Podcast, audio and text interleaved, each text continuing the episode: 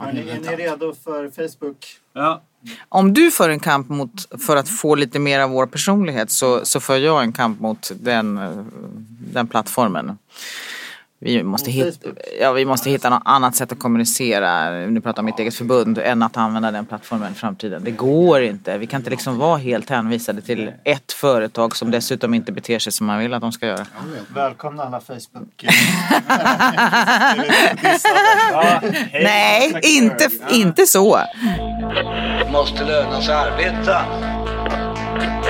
Vi är alldeles för dåliga vi kvinnor på att lyfta varandra. Tycker du att det är rättvist att du kan få rutbidrag för bartenders? Just nu tror jag att det är vi som är den starkaste försvararen av den, av den svenska modellen.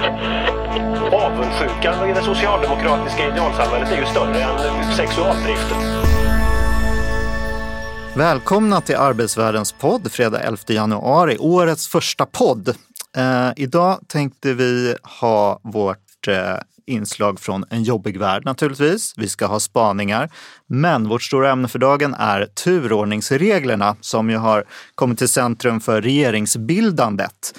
Det har ju talats om att eh, Centerpartiet krävde förändringar eh, i turordningsreglerna och inte var nöjda med Socialdemokraternas eh, idé om att först låta parterna jobba och sen så hota med lagstiftning. Och vi tänkte ta ett lite större grepp om det här idag och reda ut varför svenska företag och borgerliga politiker anser att den här frågan är så pass viktig.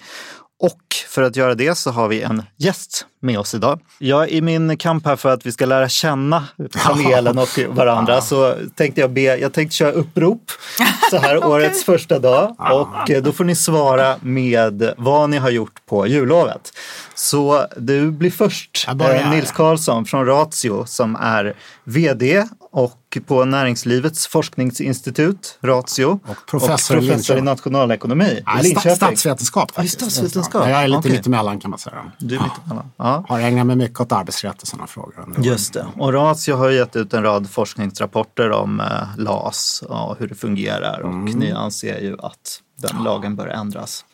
Jag tror att både löntagare och företagare skulle tjäna på det faktiskt. Den är en otidsenlig lagstiftning som går att förbättra. Och vad gjorde du på jullovet?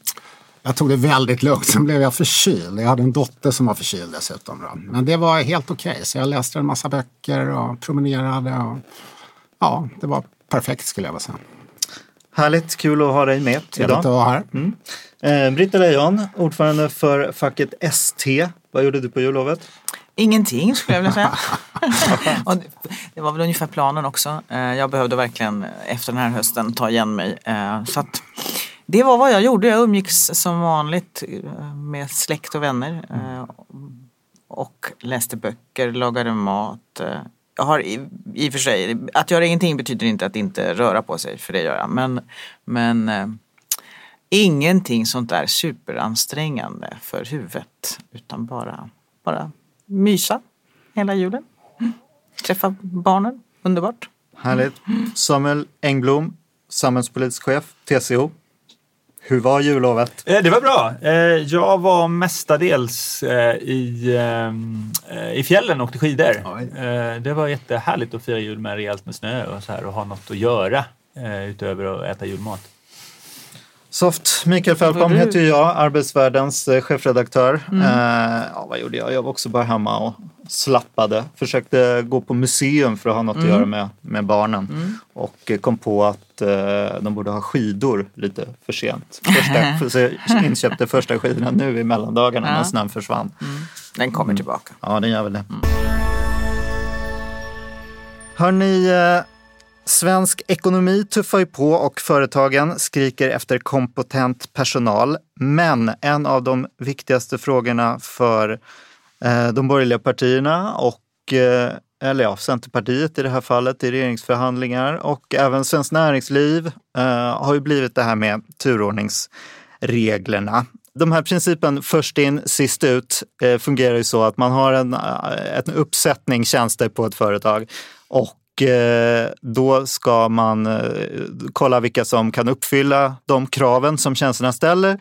Och utifrån det så får man säga upp eh, enligt den här turordningslistan då. Så att eh, den som är först in förlorar sitt jobb sist och som har rätt rätt kompetens eller så att säga tillräcklig kompetens för att fylla uppdraget. Nils Karlsson, jag börjar så här. Då. Företagen själva verkar tycka att andra frågor egentligen är viktigare. I en, den här rapporten från Svenskt Näringsliv och PTK som du brukar hänvisas till ibland så säger åtta av tio företagsledare att de är nöjda med turordningsförhandlingarna. Och eh, Sverige brukar väl rankas ungefär bland genomsnittsländerna i OECD vad gäller anställningsskydd. Varför är ni på Ratio och Eh, ja, inom näringslivet och även allianspartierna så fixerade vi just den här frågan? Ja, vi är inte fixerade där, vi forskar om de här frågorna och det är ju på det här viset att, att eh, den största utmaningen för alla företag är kompetensbrist. Det visar egentligen alla undersökningar och det är inget konstigt. I en globaliserad, digitaliserad, snabbt föränderlig värld så, så förändras kompetenskraven precis hela tiden. Och det är ju det här som är utmaningen för företagen och då fungerar LAS och som det fungerar, både med turordningsregler och med personliga skäl på ett väldigt knöligt sätt. Det är väldigt rättsosäkert. Det är väldigt svårt för företagen att behålla de kritiska kompetenser som de vill ha. Och vill jag hävda, det skapar ingen trygghet för de anställda heller. Utan trygghet för de anställda det ligger idag i att vara kompetens och anställningsbar. Så det här är ju utmaningen. Och, eh, låt mig kommentera också det du sa inledningsvis. Alltså, jag tycker ju att det är socialdemokratin och vänstern som har en hang på de här frågorna. Det här är en lagstiftning som skapades liksom på 70-talet, fick sin form på 80-talet, den är otidsenlig, den är, ja, har massa oavsedda konsekvenser. Varför vill man hålla fast i det här? Det känns väldigt Vad är det för fel på den här? Varför är den otidsenlig? Ja, men om du tar det jag försökt säga precis, att, att trygghet ligger i att vara kompetent. Då har man skapat en illusion om att anställningstid är det som skapar trygghet på arbetsmarknaden. Det gör det ju inte. Och det vet ju alla så här som har tillämpat LAS också. Det kan ha varit anställd i många år som helst. Men är det så att verklig arbetsbrist uppstår på grund av teknologiska förändringar, kunder som försvinner, ja vad det nu är, omstruktureringar och annat, då ryker man ändå. Men har vi då ett problem? Ja, då förstår har- jag inte vad problemet är, om det ändå är så flexibelt. Problemet är ju att de här typen av lagstiftning ändå skapar en otrolig transaktionskostnad, en massa problem, osäkerhet för företagen. De vågar inte anställa som de borde göra eftersom du hela tiden måste förhandla, det är oklart vad som gäller. Det uppstår ofta då att man får betala mer i termer av, av eh, anställnings, ja, antal månader som uppsägning kräver och så vidare. Så det är väldigt inte att man, man, man bl- blir av med de eh, löntagare som man vill, men det blir krångligt och man kanske får betala Ja, det är mycket, inte säkert att du vill utan det är krav då på omplacering, återanställning och sådana här saker. Det är ett väldigt knöligt system. Som inte, alltså företagen vill ju inte avskaffa anställningstrygghet. De vill ju att anställda ska stanna. Företag, det är en stor investering att anställa. Eh, Att utbilda, att se till att nya medarbetare funkar i en organisation, det är, det är inget litet beslut. Så man vill ju inte bli av med folk hur som helst utan det här ska vara rättssäkert och tryggt naturligtvis. Innan, Men innan, lagstiftningen vi, är bra. innan vi låter Samuel och Britta eh, komma in. Varför, är den här, varför har det blivit just den här? Du nämnde ju att kompetensbrist är den stora frågan är liksom, för näringslivet. Varför har det blivit just den här frågan om turordningsreglerna som har seglat upp i den politiska debatten och som det nu finns skarpa förslag om? Har du någon? Alltså Ratio har ju drivit stora projekt runt kompetensförsörjningsproblem och sådana här saker. Och det finns ju problem när det gäller utbildningssystem, det finns problem när det gäller fort och vidareutbildning. Det finns alla möjliga utmaningar som Sverige inte riktigt har fixat. Men ett av problemen är ju då den bristande flexibiliteten på arbetsmarknaden. Vi har ju en stock av anställda som består av närmare 5 miljoner personer i Sverige, 4,5-5 miljoner. De är i hög grad befinner sig på jobb där de kanske inte får utlopp för sin kompetens och sina förmågor. De är felallokerade som vi forskare säger.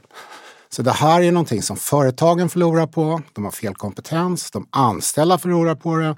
De skulle få ett bättre liv, bättre hälsa, allt möjligt om de jobbar någon annanstans. Och samhället förlorar på det eftersom det är lägre tillväxt. Så att det här är flexibiliteten på arbetsmarknaden är otroligt viktig om vi ska lösa kompetensbristen. Det är inte bara utbildning som kan lösa det. Mm. All right, Britta, du får komma in först. Säg någonting både om... Eh, Vad snäll du, jag ser att Samuel tycker, hoppar. Ja, hur du tycker LAS fungerar och eh, varför nej, du nej, tror men- att just den här frågan har blivit så... Åh, nej, men den, jag, tycker, jag tycker att den frågan är väldigt intressant och jag har inte svaret på varför det är. Men, men jag, jag anar, jag har en teori men jag är inte alls säker på att det stämmer. Nej men ja, kompetens är det som företagen skriker efter och det spelar ingen roll om det är ett privat eller offentlig verksamhet. Det är ju det som är det stora bekymret för Sverige idag. Men jag skulle vilja säga att problemet är att få tag på kompetens, inte att behålla den vid eh, nedskärningar och omstruktureringar.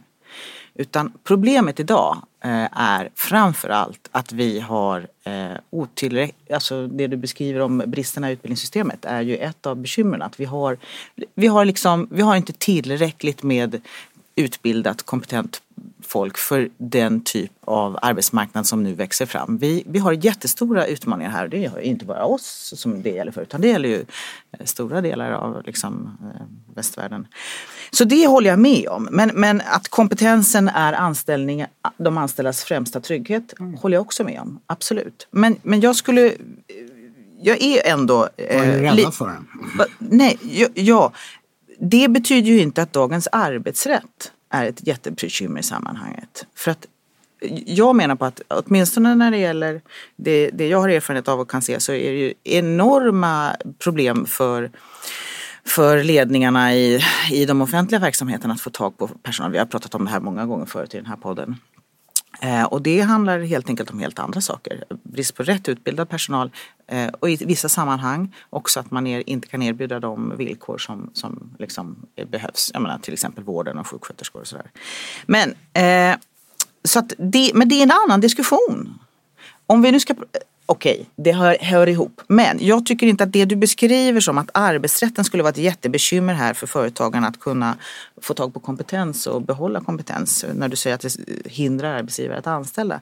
Jag tror att när det gäller arbetsrätten så är ju den ur vårt perspektiv från fackföreningarnas sida inte bara bra för de anställda därför att det ger en förutsägbarhet och trygghet.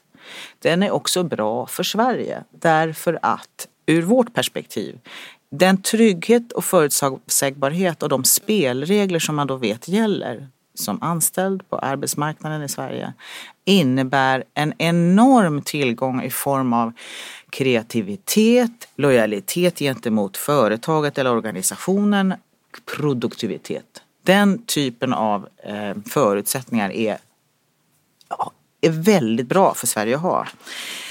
Sen tror jag att det kan ibland finnas bekymmer med ur ett arbetsgivarperspektiv att man kanske inte alltid kan få bestämma precis exakt hur man vill i den här typen av situationer när man ska skära ner. Men låt oss dela upp problemet i två delar och det här är, tror jag säkert att Samuel vill göra, liksom diskussionen om arbetsrätten.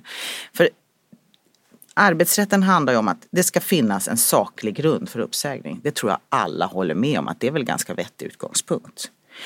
Det tror Eh, jag inte. Nej okej, håller det kanske inte alla håller med om. Men, men det, det, låt oss då diskutera det också i så fall. Men Ja. arbetsbrist eh, avgör ju arbetsgivaren. Om man av olika skäl har arbetsbrist. Och det är ju arbetsgivaren som avgör det. Eh, om man ska bli uppsagd av personliga skäl. Det är ju där det finns, eh, i och med den lagstiftning vi har idag, framförallt en, en, en maktbalans mellan fack och arbetsgivare som faktiskt är väldigt hälsosam. Man kan inte säga upp folk bara för att de är rödhåriga eller för att de är ja, vad som helst. Liksom. Utan, och det är där, där den här, att arbetsgivaren faktiskt måste förklara varför ska den här personen sägas upp? Varför eh, är den här personen enligt arbetsgivaren inte tillräckligt kompetent? Att man behöver argumentera och diskutera och förklara det här för facket i vissa lägen, det, det är väl bara hälsosamt. Nils, du vill säga en massa saker men Ja. jag, måste, jag låter Samuel. Samuel sitter också och hoppar. Du får samla på dig. Jag samlar på mig. Ja, Jag samlar på mig. Det är många bollar uppe. ja, Så- verkligen. Det är det, jag sa inte allt heller. Mm. Nej men så här, jag, att, vi nu, att vi nu har en diskussion om turordningsreglerna det är ju för att det då finns ett politiskt behov eh, i de här regeringsförhandlingarna av någon form av förändring. Det, är ju, det här är ju inte någonting som kommer från ett akut behov på arbetsmarknaden. Den svenska arbetsmarknaden har två stora problem och Nils var inne på ett av dem. Alltså företagens problem att få, få tag på personer med rätt kompetens. Det är det ena. Och det andra är att vissa grupper av unga, vissa grupper av nyanlända och en del som har varit arbetslösa väldigt länge har svårt att komma in på arbetsmarknaden. Inget av de problemen löses genom att ändra i turordningsreglerna. Du får inte fler människor med rätt kompetens för att de blir lättare att säga upp. Eh, inte heller, så, så, nya, om vi tänker på unga och nyanlända, så är det ju deras väg in på arbetsmarknaden är ju ofta någon form av eh, visstidsanställning. Och det är liksom inte, då är det inte så att turordningsreglerna kommer in, utan snarare personer som blir uppsagda för, av turordningsreglerna, de har ofta en ganska stark position på arbetsmarknaden sen, för de har varit inne och haft ett jobb.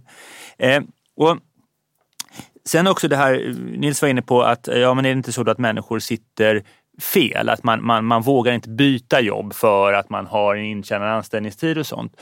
Eh, och då kan vi säga så att vi har ju gjort eh, mycket från TCOs sida på senare år kring det här med rörlighet på arbetsmarknaden. Att vi liksom främjar rörlighet på arbetsmarknaden med våra förbundsmedlemmar. Och när vi frågar vad det är som hindrar dem från att byta jobb, de som känner att de vill byta jobb och så, då, är, då hamnar ju det här med intjänade rättigheter väldigt lågt. Det handlar ju om att de upplever att de har inte de har, de har inte den kompetensen som krävs för att byta jobb. Man behöver utbildning, man behöver flexibla former av utbildning. Det är så man stimulerar det, inte liksom genom att ta bort trygghet.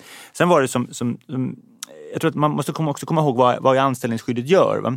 Eh, Britta var inne på det här att kravet på saklig grund för uppsägning, det skyddar Eh, arbetstagaren från en godtyckligt agerande från arbetsgivaren. Det är det som gör att man kanske kan hävda, eh, man kan påpeka att det finns problem med arbetsmiljön. Eh, det är också någonting, alltså turordningsreglerna ska man komma ihåg att de är ju till för att förhindra missbruk av arbetsbristuppsägningar när det egentligen handlar om uppsägningar av personliga skäl. Skulle man, vi har ju i Sverige, och där sticker vi ut från andra länder, att det är verkligen arbetsgivaren som de definierar om det råder arbetsbrist. Det är ett ensidigt arbetsgivarbeslut. Det är väldigt svårt att ifrågasätta. Det, det finns fingerade arbetsbrist, det kan du hävda i Arbetsdomstolen. Men det är ett väldigt liksom, smalt, litet eh, undantag. Så i princip arbetsgivaren som bestämmer organisationen ser ut och vilka, vilka kompetenser som krävs. Och då är det klart, då måste det finnas någon form av spärr mot missbruk och det, för annars finns det inte, för annars finns inte saklig grund kvar. Och då har vi turordningsreglerna som den liksom, stupstocksregeln som, som fungerar där. Eh, sen så är det ju så att, att, att det finns ett anställningsskydd. Det stärker ju också arbetsgivarens incitament att investera i den befintliga personalen. Alltså att det finns ett visst motstånd mot att kunna börja byta ut ut personalen, ja då måste du investera i den befintliga personalen. Det är, skulle jag säga, samhällsekonomiskt effektivt. Det gör att arbetsgivaren, därför att på jobbet är ett väldigt bra ställe att lära, lära sig saker. Och det gör också att kanske en del, en del, som, en del äldre som annars har blivit av med jobbet kanske får vara kvar eh, och, och istället få, få den kompetens som krävs för dem de, när, när jobbet utvecklas. Så där finns den, den, den, den, typen av vinster också. Sen så ska vi komma ihåg att i Sverige så har vi dessutom då byggt viktiga avtal Eh, på turordningsreglerna och framförallt omställningsavtalen. Och de här är ju särskilt viktiga för Eh, TCO-förbundens medlemmar, för tjänstemännen eftersom eh, de, eh, vi har mindre att hämta från de offentliga systemen. A-kassetaket är för lågt. Arbetsförmedlingen är inriktad på andra grupper. Så att för våra gruppers trygghet så är det här liksom viktigare. Det här beskrivs ibland som att det är en LO-fråga. Här är Centerpartiet och tar strid med LO och S tar strid med LO. Men de här avtalen är extra viktiga för, för våra grupper. Vi kan väl komma tillbaka till de här grejerna om vi ja. pratar om vad som skulle hända om, om man tog bort turordningsreglerna reglerna. Ja, Nils, du, får, du har en rad eh, invändningar. Ja, men när jag lyssnar på, på mina vänner här bredvid mig så jag har inte hört ett enda argument hittills som jag tycker säger att LAS ger ökad trygghet. Utan trygghet, det, det ger då kompetens. Det tycks ju råda enighet om det här. Och kompetens, ja det behöver man ju utveckla som individ och det behöver arbetsgivarna då bidra till att utveckla för de som är anställda naturligtvis.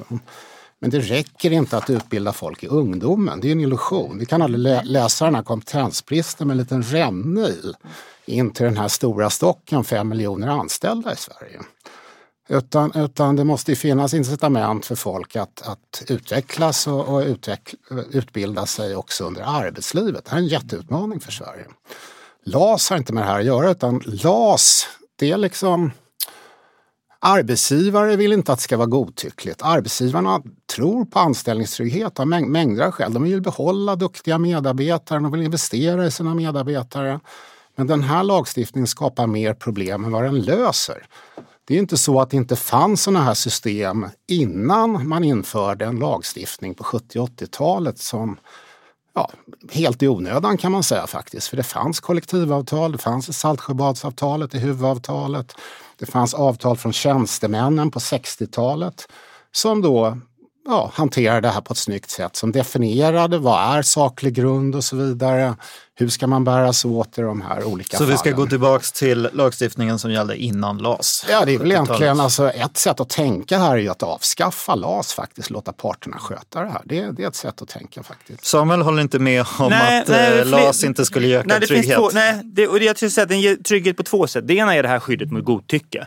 Eh, det ger en trygghet, att du inte kan bli uppsagd av liksom ingen... Alltså, alltså definitionen av employment at will är ju att du kan bli uppsagd av uh, for good cause, no cause or even cause morally, uh, liksom, ja, är väl liksom ett så moraliskt förkastlig anledning. Va? Det är liksom definitionen. Så går vi dit, då finns inte den tryggheten. Det andra är just det att vi använder turordningsreglerna i förhandlingar för att få just eh, eh, kompetensutveckling eh, som då ger den här enklare tryggheten, det är liksom större tryggheten. Jag menar, eh, OECD har upptäckt de svenska omställningsavtalen tycker det här, och säger att det här är en stor anledning till att vi har så, vi i Sverige är vi alltså ett av de länder, tillsammans, vi är det land tillsammans med Finland, där arbetslösa snabbast kommer i jobb igen. Och det säger de, ja, omställningsavtalen är en viktig del av det. Och de bygger ju på turordningsreglerna. Arbetsgivaren har fått större möjligheter att, att välja vem som ska sägas upp medan de som sägs upp får större trygghet. Så då växlar vi liksom den delen av den formen av trygghet, den här rättsliga tryggheten, mot en trygghet i omställning. Och det, men då måste det finnas något att förhandla med. Om lagstiftaren skulle gå in och ge arbetsgivarna det gratis, ja, då har de ingen anledning att liksom betala för det i förhandlingar med, med de fackliga Nils, vad säger du om just det trygghets... eh, Ja, men- den lilla biten? Det är inget som säger att det ska vara godtyckligt för att man avskaffar turordningsregler utan det här kan man komma överens om i kollektivavtal.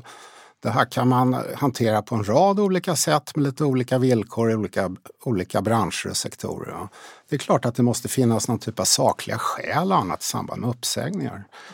Eh, Låt mig komma tillbaka till en av de här frågorna som jag tycker är särskilt problematisk. Men det har faktiskt med det här med arbetsbrist också att göra, men personliga skäl.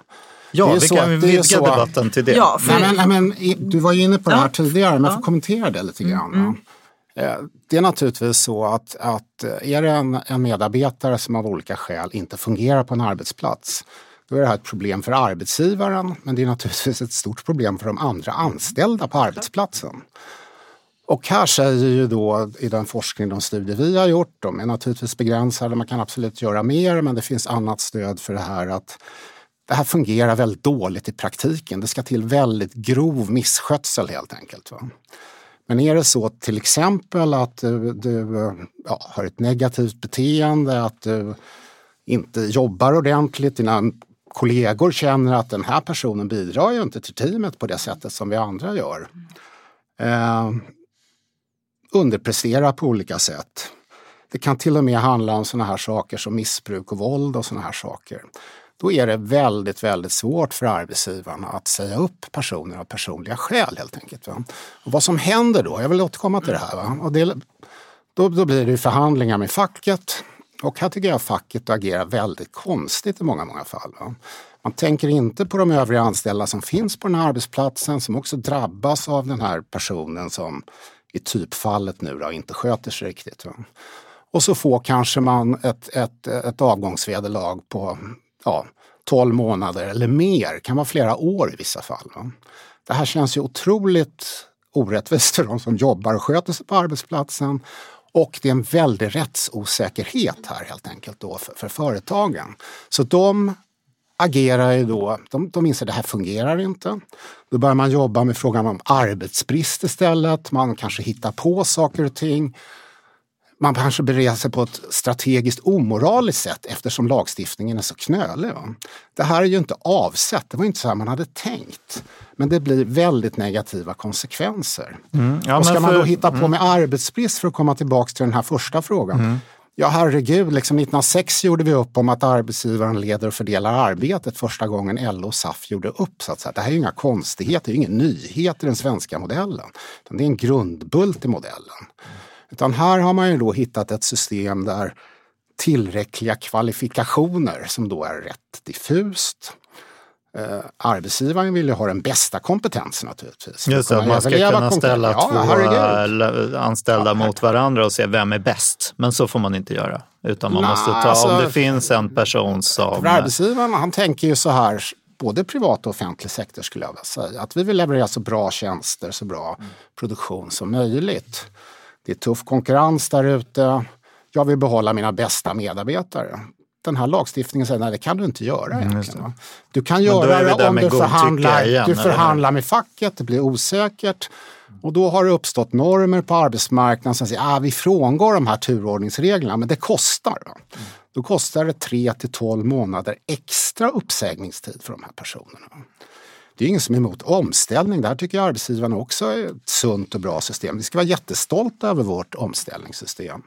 Men det löser ju inte den här problematiken. Men vi kan väl klara, vi kan väl klara Det- just vi här pratar om två lite- olika... mycket- mycket här samtidigt här, känner jag, för att det är två olika saker. Att det handlar om arbets... Alltså skälen till att säga upp folk kan vara antingen arbetsbrist, Japp. omorganisation eller personliga skäl. Så kan det vara. Och då, personliga skäl handlar då om att man ska ha misskött sitt arbete, man ska ha varit medveten om att man har misskött sitt arbete och man ska ha blivit tillrättavisad. Ska och arbets, va? man ska ha varnats och arbetsgivaren ska ha lidit skada det. av detta. Och sen så kan man ju förstås då, man kan ju avskeda någon också, men det är ju en ytterligare sak. Det är om man har begått något brott eller eh, till exempel eh, sovit när man haft jour, inte kommit till jobbet eller fuskat med tidrapporteringen enligt några fall. Eh, Och det, det, men vi har en artikel här av Anders Weije, eh, förhandlingschef på Teknikföretagen idag i Arbetsvärlden där han just föreslår det som du är inne på då, på att man ska helt avskaffa det här med saklig grund och istället så ska man bara ge avskedsvederlag då i förhållande till hur länge man har varit anställd. Jag har inte föreslagit det. Nej, Det du har inte föreslagit Jag vill inte det. nej. Frågan är bredare än just turordningsreglerna. Absolut, Eh, absolut. Ja, så- Ja, fast den, är, ja, den politiska frågan, det är det här som är det är väldigt konstigt med den diskussionen vi har nu. Därför att precis som Nils beskriver så är det så här, när man, bör, när man liksom sätter sig ner och pra, tittar på de studier som finns, när man pratar med, med arbetsgivare, ni har ju gjort den här studien, man intervjuar 12 arbetsgivare, då är, då är det ju uppsägning av personliga skäl som kommer upp som ett problem. Det är inte arbetsbristuppsägning om omorganisationer. Men det som politiken pratar om, det, som det, fanns, alltså det var inte ett enda malmanifest som nämnde uppsägning av personliga skäl. Alla men- handlar om turordningsreglerna. Och där, här finns det. Ja, Politikerna ni har snöat in på en symbol, för dem symbolfråga. Det enda kopplingen den har till det som verkar vara liksom det faktiska liksom bekymret som många arbetsgivare anser sig ha då, det är ju då möjligtvis, ja det skulle bli lättare att, att, att, att missbruka reglerna. Det skulle, gå, skulle man få välja vem som blir uppsagd vid arbetsbrist, då skulle man ju kunna göra så att man hävdar att det råder arbetsbrist och sen plockar man bort den där som man vill ha bort av andra skäl. Det vill säga att man skulle kunna, det skulle öppna för att missbruka reglerna, använda dem på ett annat sätt som man tänkt. Och, så, och då har vi fått den här konstiga situationen att politiken håller på med en sak, men, men, men eh, det som kanske är, är egentligen den stora frågan på arbetsmarknaden håller man inte på med. Risken nu är att man då sitter och ska göra politisk uppgörelse om att man ska ändra i turordningsreglerna. Eh, eh väldigt, kanske till och med göra upp om någon specifik förändring som riskerar att få massor av konsekvenser för omställning, för andra saker på arbetsmarknaden utan att den egentligen Alltså det är, det är en politisk symbolhandling. Jag kastar in frågan, vad men skulle... nu har inte jag fått säga någonting Nej, jag ska, men jag, ska ge, jag ska ge dig ordet. Jaha. Men jag ska också kasta in frågan, vad skulle hända om vi tog bort turordningsreglerna? Men Britta, du får börja Får jag bara börja med, för jag, jag, jag skulle ändå vilja säga någonting om, om din beskrivning av problemen med personliga skäl. gör det. Eh, jag tycker att du överdriver eh, ganska mycket. Jag är beredd att hålla med om att det kan finnas problem med hur de här eh, sakerna handskas idag.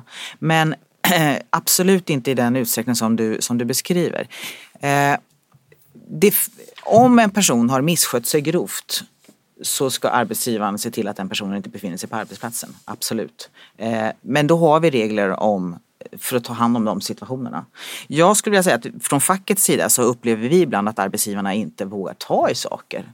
Du sa att du, du tycker att vi knepiga för att vi inte ser till de andra, alltså i en situation när någon missköter att vi absolut. inte ser till våra andra medlemmars eh, behov av en arbetsmiljö som funkar väl.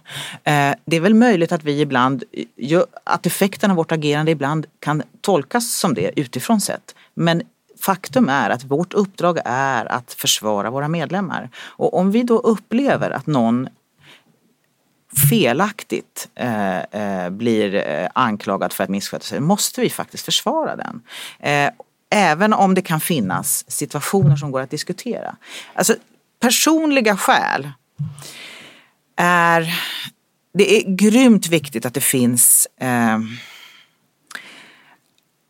att det inte går att överutnyttja dem och att godtyckligt använda dem eh, på ett sätt som gör att arbetsgivaren kan avskeda vem som helst eller säga upp vem som helst. Och det, det, det är kopplingen här i arbetsrätten till att det finns eh, en saklig grund, att det finns ett regelverk för av vilka skäl man kan säga upp folk. Det är den som är väldigt viktig. Och jag kan förstå att arbetsgivarna tycker att att de skulle vilja att det här var mycket lättare. Jag har förstått att en del av kritiken handlar om att den här diskussionen man då behöver ha med facket, att det tar tid. Jag kan förstå att man som arbetsgivare tycker att det är bekymmersamt, att det tar tid den här typen av diskussioner och, och, och överläggningar när vi tvistar om saker. Men vi måste väl ändå ha någon form av rättssäkerhet. Och f- vad skulle konsekvenserna bli då om man tog bort personliga skäl, om man tog bort turordningsreglerna? Ja, ja, vi ändrar ju radikalt eh, den hälsosamma ordning vi har på arbetsmarknaden som kan beskrivas som en maktbalans. Jag skulle vilja beskriva det som en hälsosam eh, ordning och reda och eh, förutsägbarhet som är bra för både anställda och arbetsgivare. Men jag kan också förstå att om man som liten arbetsgivare inte har HR-kompetens, eh, inte är liksom, jag kan förstå att, det, att man kan uppleva det som knepigt. Men då har vi de här undantagen redan i den nuvarande lagstiftningen. Så jag, jag tycker att du överdriver problemen oerhört mycket. Nils, vad skulle, vad skulle konsekvenserna bli? Och ska man verkligen, du var, jag kände kanske att du var inne lite på att säga att eh, vi måste ju lita på att arbetsgivarna har ju ett intresse av att eh, liksom inte diskriminera och så vidare. Ska vi bara ta deras ord för det? Måste det inte finnas något system? Det normala liksom? på svensk arbetsmarknad är ju den svenska modellen. Det är ju att parterna reglerar arbetsmarknaden. Politikerna ska inte lägga sig i. Det här som skedde på 70-talet med bland annat LAS är en anomali i det systemet. En icke-neutral lagstiftning ska jag säga. Som ensidigt gynnar den ena parten och skapar oavsedda konsekvenser som är negativa både för anställda och, och arbetsgivare. Så att naturligtvis ska det finnas regler men det ska ju hanteras med hjälp av kollektivavtal. Så såg det ut före LAS så kommer det se ut efter LAS om man nu förändrar det här. Men är vi Och- och speciella jag- i Sverige? För vi verkar ligga på en ganska normal OECD-nivå. Alltså. Sverige, om man, det här är ju väldigt intressant egentligen. Vi inför den här lagstiftningen som är väldigt knölig. Jag håller inte med den verklighetsbeskrivning som jag precis, vi precis fick här. Nej, utan personliga skäl. Mm funkar dåligt och jag tror är väldigt negativt liksom, även för, för andra medlemmar i fackföreningar. Utan det är en maktfråga. Det skapar väldigt rättsosäkerhet för, för stora och framförallt små företag. Det är kostsamt att gå till domstol och alltihopa det här. Man vet inte vad som gäller. Men, men det centrala här är ju ändå då att, att om man låter parterna sköta det här istället för att ha en rätt så trubbig problematisk lagstiftning som då har ändrats en massa gånger. Vi ska ju minnas det. Va? Just eftersom den är så knölig har vi fått alla möjliga undantag, vi har fått allmän visstid, vi har fått alla möjliga regler oavsett faktiskt om det är socialdemokratiska eller borgerliga regeringar. Va? Man har gett sig in här i den här lagstiftningen eftersom man har förstått att det här funkar inte riktigt. Va? Och särskilt dåligt vill jag då hävda att det fungerar för mindre företag som du är inne på. För det är ju så att finns det ingen lokal klubb, finns det inga parter lokalt, då blir lagstiftningen tvingande helt enkelt. Va? Då gör man inte de här undantagen. Då förhandlar man inte med facket och kommer överens. Så då har man det här två undantaget. Eh, Och där finns ju förslag från Centern på att inte bara ha företag med, med färre än 10 anställda utan färre än 50 anställda. Kanske öka det här också. Just. Du som Och här är- forskare, ja. eh, finns det liksom, för det vi pratar om är ju ganska mycket maktförhållande mellan eh, löntagare Ja. och arbetsgivare. Ja. Det finns olika intressen. Eh, Men finns det, ser du några samhällskonsekvenser så mer, ekonomiska konsekvenser eller så om vi skulle ta bort eh, turordningsregler? Alltså, vi, jag har ju skrivit och undersökt och jämfört den svenska modellen med andra modeller. Och den här modellen har ju väldiga, väldiga fördelar ska jag säga. Den fungerar mycket bättre än vad det gör i kontinental och särskilt Sydeuropa. va. Eh, Om du tar anställningsskydd och sånt där i Tyskland eller Spanien eller Italien, det är bisarrt. Och då uppkommer de här frågorna, jag vill komma, det som Samuel var inne på tidigare som jag tycker han har fel faktiskt. Va? Det här skapar ju då, tittar du på Spanien, Italien som har de värsta reglerna när det gäller anställningsskydd. Då har en ungdomsarbetslöshet på kanske 40, ibland 50 procent. va. I Sverige har vi också då en ungdomsarbetslöshet och ett utanförskap för utlandsfödda som är tre, fyra gånger så högt jämfört med andra grupper. Va? Och det beror ju på att arbetsgivarna tycker att det är en risk att anställa de här eftersom det är knöligt att bli av med folk. I, i, alltså onödigt knöligt om man inte funkar på ett jobb om kompetensen inte riktigt stämmer. va. Så det här är liksom, man kan inte komma ifrån, det är en fråga om insider-outsider på arbetsmarknaden. Vår modell är mycket, mycket, mycket bättre än de alternativ som finns på flertalet andra håll. Men det betyder ju inte att den inte kan förbättras. Tvärtom, det finns ju en stor potential att fixa till. Jag tycker inte det ska vara så jäkla svårt om man ska vara uppriktig. Samuel? Ja, men jag tycker du glider här hela tiden Nils, för att du glider mellan de här uppsägningsgrunderna. Du pratar först om behovet, att arbetsgivarna har behov att kunna säga upp av, av personliga skäl i större utsträckning, att det är bökigt idag. Och sen börjar du prata om undantagen och centeridén om att undanta, eh, lag, eh, undanta företag med mindre än 50 anställda för turordningsreglerna. Det är en arbetsbristuppsägning. Jag tror att det första man måste göra i debatten är dela upp det. Vi har arbetsbristuppsägning och vi har uppsägning av personliga skäl. Det tror jag det är den första uppdelningen. Och man kan liksom inte bara hoppa mellan de där två utan det är viktigt att man, att man skiljer på dem. För det är två helt olika situationer. Kopplingen är ju just att en, en funktion av turordningsreglerna det är att förhindra att man an, använder uppsägning av arbetsbristuppsägning för uppsägning av personliga skäl. Sen kommer det här tillbaka också som också finns i, i en av era rapporter här att arbetsgivare säger att ja, det blir osäkert. Det, man känner upp sig med en osäkerhet. Ja, fast det är klart att det enda säkra tillståndet är att jag får bestämma själv. Va? Alltid när du ska gå in i en förhandling, oavsett om det är med en facklig organisation, om det är med en individuell medarbetare eller om det är med en annan, liksom ett annat företag som du ska gå in i någon form av eh, samarbete med, så tror jag det finns en osäkerhet för det finns en motpart. Så att det där ska man också vara lite så här fundera på, men vad, kan, kan vi ha någon annan ordning? Sen så tycker jag det finns en poäng att, att fundera på det här med hur det ser ut i andra länder. För att det är också lite grann att förstå vad som händer om vi skulle ändra systemet. Det har vi bland annat pratat om att ja, man säger då ja, kompetens borde väga tyngre. Att man då skulle ha något, istället för alltså att man skulle ha som stupstocksregel eh, i de situationerna där det finns flera personer som har tillräcklig kompetens för ett, för fler eh, personer som har tillräcklig kompetens för ett jobb som blir kvar än vad det finns jobb kvar som, på den kompetensen. Eh, att man då skulle ha en annan ut, liksom stupstocksregel eller utgångspunkt än anställningstid.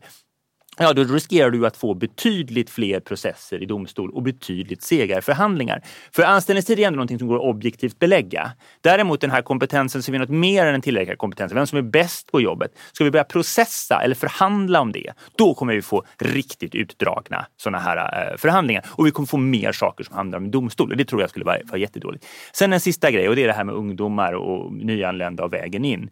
Eh, det är ju inte så här att om vi tittar på hur folk kommer in på arbetsmarknaden idag. Det är inte så att, du, du, att arbetsgivare säger att jag ska anställa dig på en, en... Om de är osäkra på någon så är det inte så att ja, men jag anställer dig på en tillsvidareanställning. Vad du gör det är ju att du anställer folk Eh, då, du, du, man, man ger folk visstidsanställningar av olika slag. Vi har ganska frikostiga regler för visstidsanställningar.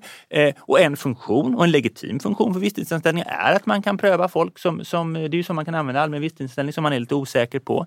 Utan det som jag upplever då att man, de här personliga självuppsägningarna, det är kanske folk som man har anställt, man har haft dem anställda under en längre period och sen är det någonting som inte funkar. Det är det problemet jag hör när jag läser era rapporter och andra. Det är ju inte så att ja, men vi tog in någon som vi, det var någon som aldrig hade haft ett jobb i Sverige eller en ung som aldrig hade haft något jobb, bara några korta påhugg. Och så bestämde vi oss för att tills vidare anställa dem. Och sen så upptäckte vi inte att det här inte funkade förrän eh, efter att provanställningstiden har gått ut. Det scenariot ju, borde ju vara extremt ovanligt. Det är liksom inte så arbetsmarknaden fungerar. Va? Så jag tror det är viktigt att man håller isär de här. När vi tittade när ungdomsarbetslösheten var hög för några år sedan, alltså generellt sett, eh, då tittade vi från TCOs sida just på de här Eh, eh, just på det här påståendet att det skulle bero då på, på turordningsreglerna. Och då visade det sig att det var ju väldigt, väldigt få av de unga arbetslösa som hade, varit, alltså som hade blivit arbetslösa efter en arbetsbristuppsägning. Alltså ett, ett, ett, en situation där, där turordningsreglerna potentiellt sett kunde ha använts. De fick jobb väldigt snabbt igen därför att de hade ju varit inne på arbetsmarknaden. De hade haft en tillsvidareanställning. Ja, någon arbetsgivare hade bedömt dem, rankat dem så högt så de gett dem en civilanställning. De fick ju snabbt jobb igen. Eh, alltså, turordningsreglerna har ju ingenting att göra med varför de här unga inte kommer med arbetsmarknaden. Det handlar ju om deras kompetens. Nils, du, du hoppar här, du ska få svara. Men du kan väl prata både om det här, vilka kommer in då? Vilka skulle komma in mer eller mindre med, om man tog bort turordningsreglerna? Och det här med ge mer tyngd åt kompetens. För det pratas det ju ofta om i den Låt- politiska låt mig- debatten låt också. mig först bara säga, jag är den första att säga att man ska skilja på det här med arbetsbrist och personliga skäl. Självklart. Det är det jag försökt göra hela den här diskussionen. Sen tycker jag det är nästan rörande att lyssna på, på Samuel här. När han förespråkar verkligen en tudelad arbetsmarknad där vissa ska leva på, på kortsiktiga visstidsanställningar och sen ska vi ha den här då, ja, insider som sitter med, med, med fast anställning och sådana här saker och det är ett väldigt bra system. Sverige är ett av de länder som har störst skillnad då mellan, mellan anställningstrygghet för fast anställda och den här då ökande andelen som snurrar på korta kontrakt och sådana här saker. Va? Det här är ju inte något idealiskt va? och det är, det är inte idealiskt heller tycker jag ur ett arbetsgivar eller perspektiv. Det är dåligt för löntagarna tror jag i grunden att ha de här väldigt skarpa gränserna. Men det är också problematiskt för arbetsgivarna. Men om vi tog bort turordningsreglerna, vad skulle hända? Vilka skulle komma bort- in jag menar menar, du? Liksom, om vi tar den här frågan runt kompetens som ändå då är, är uppe här nu då. Alltså jag säger för det första då, det är en illusion att anställningstid ger trygghet. Det, det är ni helt med på då, utan det här förhandlas. Kan man, är det större företag med HR-avdelningar och allt vad det är då, förhandlas det här, då kan man förhandla bort vad som helst egentligen. Det är där maktfrågan kommer in då. då. Och det här är väl där ett, fack, ett, ett skäl till att facket tycker det här är så kul att ha det här. Men jag är inte alls säker på att det är bra för löntagarna långsiktigt. Va? Utan skulle man säga det är kompetens som gäller, anställningsbarhet, det är där tryggheten ligger. Det är en väldigt tydlig signal. Sen betyder ju det här då att om man går på det spåret, vilket jag tycker man bör gå på, då måste man ju tänka lite grann runt kompetensutveckling och sådana här saker. Och där har ju TCO och Men, andra får idéer. så att? Men det handlar också om, jag vill bara säga det, det handlar inte bara om här individuella konton och allt vad det är, utan det handlar ju om att se till att arbetsgivare har incitament också att i ökad utsträckning investera i sina medarbetares kompetenser. Och här har vi ingen bra, det, det funkar inte liksom med, med, med du kan inte göra avdrag för det här. Arbetsgivarna kan gå ut genom dörren nästa dag och så vidare. Va? Vi vill inte låsa in folk i ett jobb heller, va? utan man ska ju kunna lämna om man inte trivs. Så det här är ju liksom, här måste vi tänka lite nytt tror jag. då. Men det är ska en man- annan det diskussion. man- Det- nej, men det- det hänger det- det- ihop. Ska vi avskaffa turordningsreglerna och gå på kompetens, att det är det här som gäller. Och jag tror Sverige skulle kunna bli ett föregångsland här till och med. Va? Då, då måste man tänka lite större än att, än att hänga kvar i den här faktiskt otidsenliga lagstiftningen. Alltså, du, du hävdar då, är det, är det det du gör? Hävdar du att dagens regler hindrar företagen att behålla kompetens? Absolut. Hur då? Ja. Nej, För men om det alltså, finns ju redan titta, titta på de här, med, ta ett företag med 20 anställda.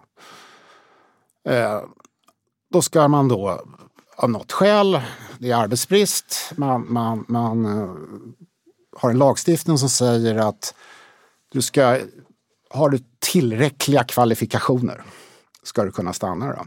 Och han vet ju det att för att jag ska kunna utveckla den här verksamheten, för att jag ska kunna överleva kanske som företagare till och med, va? så är det helt andra personer än de här som då är något diffust tillräcklig kompetens som behövs. Utan det, det är liksom Kalle och Ebba och Stina som jag vill behålla för att kunna utveckla det här företaget. Ja, då uppstår en knölig process. Eh, det kanske inte finns någon facklig representant där ens. LAS är då tvingande. Va? Eh, det kommer ner någon facklig representant förhoppningsvis då Eh, och ska göra någon förhandling som inte alls känner till hur det här företaget funkar och villkoret för det här företaget och ska värna då medlemmarnas intresse så att säga. Ja, då kanske man ser till att det blir fler personer då som stannar på det här företaget. Eller man låter de här då köpas ut på något sätt. Va? Och då finns det då normer som har etablerats att då räcker det inte med de här sex månaderna vad det kan vara då enligt anställningskontraktet utan då ska man lägga till tre till tolv månader till. Det här är dyrt för företagen, det skapar problem. Ja, det här är inget bra system. Det är liksom... Samuel, vad, ja, det här med kompetens och du vill Ja, nej, men först vill jag svara på det här med tudelning. här. Att, eh, du vill jag ha en tudelad Ja, det lät så. Nej, absolut inte. men då är frågan, hur åtgärdar man tudelningen? Eh, gör man det genom att göra de då tillsvidareanställningarna mer osäkra? Eller gör man det genom att se till att människor inte fastnar i visstidsanställningar? För problemet, jag, liksom, jag har jobbat mycket med just frågan om visstidsanställningar och visstidsanställningar utgör ju ett problem eh, eh, för en individ. Eh, framförallt om du fastnar i dem under en lång tid, att du liksom aldrig kommer vidare, du fortsätter bara få visstidsanställningar. Och hur kommer man ur det? Jo, genom att se till att, att, att folk får liksom, eh, ja, erfarenhet och kompetens som gör att de får en tillsvidareanställning. Det är ju det som för må- i många fall sker. Du har haft ett antal visstidsanställningar och, sen har du, och du har samlat på dig de erfarenheterna. Det är så vägarna ser ut in på arbetsmarknaden för väldigt många av våra förbundsmedlemmar. Problemet vi har idag det är ju då att, som bland annat Arbetsmarknadsekonomiska rådet har påpekat, att de här som går på väldigt korta visstidsanställningar det ökar inte deras chanser till en tillsvidareanställning. För dem måste vi då ha möjlighet, bättre möjlighet. Vi måste göra om arbetsmarknadspolitiken, vi måste göra om utbildningspolitiken så att de har möjlighet att skaffa sig eh, den kompetensen som krävs för att få en tillsvidareanställning på sikt, att få fastare fötter. Så motverkar man tudelning på arbetsmarknaden. Inte genom att göra tillsvidareanställningar mer osäkra. Ska Nils som gäst få sista ordet i den här debatten? Oj, nej men är det, kan vi inte... Vi har inte hunnit säga någonting. Ja, men det, det, det avgörande är ju att arbetsgivarna ska våga anställa de här personerna. De ska ju känna att liksom, okej, jag kanske inte vet att den här personen har rätt kompetens riktigt, men om jag anställer och lär upp den här personen så kanske han eller hon har det. Det är Men det som, sex det, är som kommer och öka sex, tryggheten. och sex månaders månader- provanställning Ja, och- funkar inte eller? Och två, månaders, två års allmän visstidsanställning.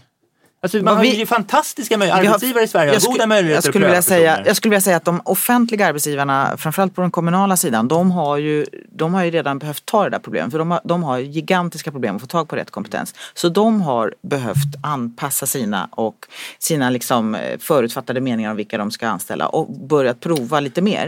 Eh, Det här sker ju överallt just nu. va? Det är Ja, som men det är mycket högre-? Så absolut, att, eh, precis. Det här är ju Så- spännande så med det den här bety- högkonjunkturen. Ja. Absolut, precis. Eh, och det räcker det liksom inte till. Men, men så det, just nu ser vi förändringar i det här som du e- efterlyser ändå med dagens regler skulle jag vilja säga. Eh, och jag vill komma tillbaka till det här exemplet du beskrev då, där du menar att, att dagens regler hindrar företag att behålla kompetens. Alltså för, för i det regelverk som finns så står det ju ändå att man måste ha tillräckliga kvalifikationer för att arbetet ska kunna bedrivas. Alltså, jag undrar hur det regelverket inte, alltså hur skulle ett annat regelverk kunna både kombinera det som dagens regelverk gör, nämligen tillförsäkra företag och organisationer det är kompetens, kvalifikationer som måste till. Men ändå ha en ordning och reda och förhindra godtycke och ha eh, liksom eh, Eh, ett krav på arbetsgivaren att man inte bara kan hävda att någon inte har tillräcklig kompetens utan man måste faktiskt, man måste faktiskt ha, eh, eh argumentera för var, varför har den här personen inte tillräcklig kompetens för det här. Det är ju precis, jag tyckte Samuel, det var så lysande när du för ett tag sedan sa att ja, det är klart att det enklaste för en arbetsgivare är ju att man får bestämma allt själv. Ja, men just för att vi ska ha någon form av ordning och reda och, och förutsägbarhet och inte godtycke så måste vi ha regler. vi ska ha det. Alltså, Bra, vi har, Måste snurrat, vi? vi har snurrat runt två frågor. jag tycker att vi- Nu- vi- nu vi- får du sista ordet. Det här med kompetens, hur skulle det fungera låt- på ett annat sätt? Vad menar du att vi inte med- bestämmer hur det ska här med vem skulle då komma in på arbetsmarknaden kanske med dina ord? så vad är ni så rädda för? Alltså jag har ju läst många kollektivavtal, Mm. till exempel metallavtalet och så vidare, va? i kemiindustrin och sådär. Man är ju rätt tydlig där vad kompetens innebär och sådana här saker. Nej, men Och sen det? har vi, jo men tillämpa det istället då. Ja, men, det, nu- finns ju, det finns ju... Nu befinner inte jag mig på Nej, Metalls... men det här är mitt slutord. Så att Ja, jaha förlåt. det, finns ju, det finns ju massa kloka idéer, det finns, man har förhandlat om det här i årtionden. Det är inte så att liksom man ska avskaffa allting. Va? Utan det finns rätt tydliga kriterier, det finns men tillräckliga kvalifikationer så som det funderar, för, formuleras då med sakliga skäl när det gäller turordning. Det är en annan baby, tyvärr. Men det här är ju där, det man missar här. Det, är att det kan- finns, jag men det kan finns en inte stor... sätta Nej, för det, finns, en- det, är en- det här är ju precis, jag tycker att det är också en sak som en del gör i debatten som jag tycker inte riktigt fungerar. Och det är ju att man säger så här, ja men titta ni har ju kollektivavtal där ni har förhandlat om alla de här sakerna. Där ni har skrivit in de här reglerna. Då kan man ha det i lagstiftningen. Nej, det är två helt olika saker. Därför att, säg att vi då nu, om vi, tänk, om vi tar förenklat, i omställningsavtalen så har vi sagt ja, arbetsgivaren får större möjlighet att bestämma vem som ska vara kvar.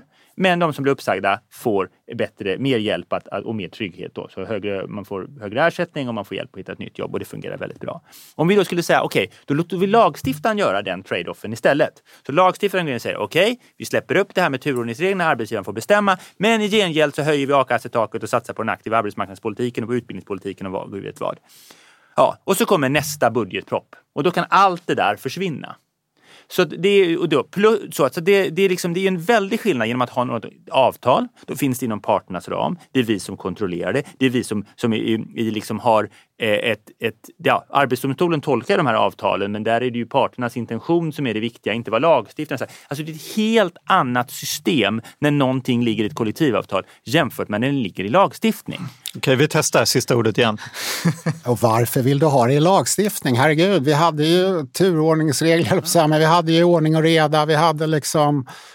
Det var inget godtycke och sådär innan vi fick LAS. Sen fick vi en lagstiftning som då gör det här väldigt fyrkantigt och knöligt. Delar av LAS är dispositiv. Definitionen av saklig grund är inte dispositiv, den är tvingande faktiskt. Sen kan man ändå då hålla på och förhandla då om turordningslistor och såna här saker. Det är dags att modernisera det här, så enkelt är det. Men skulle inte, det som Samuel nämner då, skulle inte vidareutbildning och de här sakerna som ni nu har kommit överens om kunna dras bort med ett pennstreck i en ny budget? Och då står man där och så har man Nej, men- liberaliserat reglerna och så har man inte fått någonting. Okej, menar, det finns ju allt möjligt. Om vi nu det blir det att vidga diskussionen en gång till. Men tänk Danmark, där har man inga sådana här regler. Man har inget LAS, man hade inget 70-80-tal. Politiken las inte i hur det här funkar. Där har man istället skapat då lite mer generösa system när det gäller arbetslöshetsförsäkringar med flexibilitet och sådana här saker. Det är klart att det är ett samspel hela tiden med de regler och villkor som sker i kollektivavtal på arbetsmarknaden och vad det offentliga håller ihop. Så man kan hoppas att det offentliga tar lite mer ansvar, men man kan men inte alltså veta. det offentliga är ju jätteintresserade av att kompetensförsörjning och trygghet på arbetsmarknaden funkar i Sverige, självklart. Och det gör det inte riktigt idag. Man kan givetvis ha en jätteintressant diskussion om huruvida det var rätt eller fel att lagstifta på 70-talet. Men man gjorde det. Reglerna har funnits länge och vi har byggt avtal på dem. Dessutom har Sverige idag helt andra internationella åtaganden på det här området som vi måste uppfylla. EU-rätt eh, i synnerhet, men även en del annat. Det gör att det skulle det, det, tänka sig att man bara tog bort LAS. Det finns liksom inte. Eh, eh, utan, utan, så det, då tror jag att man, man får eh, den diskussionen att man inte borde ha lagstiftat, det kan man diskutera, men det blir inte relevant för dagens läge. Därför att, och, reglerna finns och man har byggt avtal på dem. Däremot klart, det fin- man kan ha en, en fundering som jag tycker är viktig också där ur parternas perspektiv. Att vi, ju mindre beroende vi är av staten, desto bättre. Jajamän. Det tror jag är jätteviktigt. Därför att vi ser lite här, ja då kan man säga, då, då, då, sitter, ju, då sitter ju plötsligt Men politikerna återigen, med, är med, ni, vad är ni så skruva. rädda för? Det är liksom- Inte dugg rädd. Därem- Däremot så behöver vi faktiskt ha en arbetsrätt som är, fungerar inte bara för arbetsgivarna. Nej, men det är ingen som vill ha, utan det ska Ja. fungera både för anställda och arbetsgivare. Det gör inte dagens Just det, system. jag tycker inte du har beskrivit en sån, en, en sån modell direkt. Men min- jag min har inte rätt- svaret alltså- exakt på hur det ska se ut. Jag säger att Nej. dagens funkar inte ordentligt. Det, det är hela mitt Nej, men då måste man fundera på vad alternativet är. Ja, och jag säger, ju fort man, så fort man börjar röra sig alternativet så ofta blir det, oj då, då måste vi ha en, en krånglig definition av kompetens och den ska det. processas kring och sånt där. ja.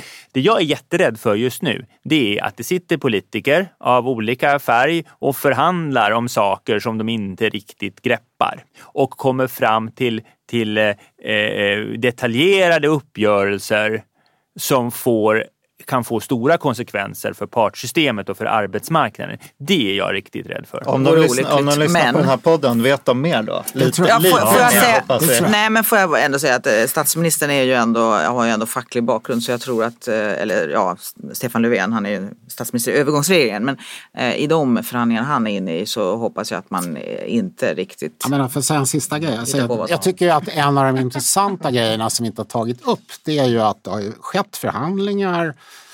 Både Unionen, IF Metall och andra har ju öppnat för att man är faktiskt beredd att, att förändra det här systemet. Men sen är det akademikerfacken som har satt sig emot. Va? Och det här säger ju någonting om det här som du var inne på tidigare om det här maktbalansen. Va? Att det känns ju, tycker jag, väldigt bisarrt för att vara väldigt uppriktig att eh, huvudargumentet för att vara med i facket är att man äger turordningslistorna i samband med, med uppsägningar av, av arbetsbrist. Så att säga. Men, Jag vill men så kraftigt uppfattar, vända mig- så, så alltså, uppfattar, nej men alltså det är en del i som- det är en del i det tänkande som akademikerfacken, nu är ni tjänstemän, inte akademiker här. Ja. Den andra är då inkomstbortfallsförsäkringar som är det andra argument för att vara med i facket. Alltså det, jag du- tror att det är en intressant sak om man nu Är du med i facket LAS. överhuvudtaget? Det är inte riktigt de där argumenten jag brukar ar- ar- Nej, använda när jag, jag, tror inte försöker det. Men, värva men, medlemmar. Men Nej, du och, Nej, jag skulle vilja säga att... Ja, jag förlåt, förlåt. Eh, jag tror att en intressant sak om man nu gjorde kompetens viktigare här än, än eh, antalet år på arbetsplatsen är att fackets roll skulle behöva utvecklas. Jag tror man skulle behöva ta ett större ansvar för kompetensfrågorna. Det tror jag. Det är sant, vi har ju inte nämnt det här just att det har ju förekommit eh, diskussioner kring att eh, ändra turordningsreglerna och eh, Men det är, ju, det är det här, det, är ju förhand, det som har. Mm. förekommit, som har förekommit eh, och som förekommer mellan LO och Svenskt Näringsliv och som förhoppningsvis kommer förekomma igen på tjänstemannasidan. Det är just förhandlingar om en utvecklade eh, omställningsavtal. Mm. Det är ju det det handlar om. Men så, Ja, jag, och vet, jag, förändrade turordningsregler. Ja, ja. Ja men inte, det inte, vi handlar, förhandlar inte om förändrad lagstiftning. Utan det man förhandlar om är att utveckla omställningsavtalen och i det ligger då givetvis att, att man tittar även på, på, på turordningsreglerna i, i avtalen. Men det är någonting som man gör i avtal. Det är inte, och risken är ju att om politiken ger sig in i det här så kommer, vi, så kommer det bli svårare att föra den typen av förhandlingar. Därför att då kanske, och framförallt om politiken skulle sätta ensidigt tryck Ja. på ena parten, inte på den andra. Jag tror att eh, parterna klarar inte att göra upp utan hot om lagstiftning. Det, det tror jag är fallet. Så jag tror det vore bra. Får jag bara tycka, eh, alltså jag vill bara säga, eh, även om du inte skulle komma med på den, att jag tycker att det, din beskrivning, din beskrivning Varför man är med i facket? Ja, Ja, nej, men alltså den här beskrivningen om att maktbalansen handlar om att, att vi från facken bara försvarar våra egna liksom, maktpositioner och Ja, möjligheter. ja. Den tycker jag faktiskt är djupt orättvis. Det handlar om att försvara, du? Försvara medlemmar från godtycket. Det är ju det det här handlar om. Det är, det Ja, godtycke tror jag ingen vill ha. Alltså, det vill ju inte arbetsgivarna heller ha. Icke desto mindre så är, förekommer det sånt. Det kanske inte har hänt i din värld, men det Nej, Men det gör förekommer. det absolut. Det, det, det är ju självklart. Så regler behövs, det är Ja. inget snack om det. Ingen skulle väl beskriva det de själva gör som godtycke. Men det är ju det här att ah, det är krångligt att förhandla. Det är klart det var lättare om jag fick göra precis som jag ville. Alltså, då, utan att behöva diskutera det med någon. Eftersom ofta kan ju arbetsgivaren sen faktiskt göra precis som de vill ändå. I, i många fall om vi tänker. Ja, men, kul. ja, men jag hoppas att eh, de som lyssnar ändå har fått en lite, het, en lite hetare debatt än vanligt. Uh, har de fått i alla fall i den här podden. Och att man har fått en bl- överblick liksom, över vad frågan handlar om. Lite när Ja, vi det vet djup- katten om de har fått. den här gången. Hörrni, vi ska få en rapport från eh, En jobbig värld, vår specialredaktion.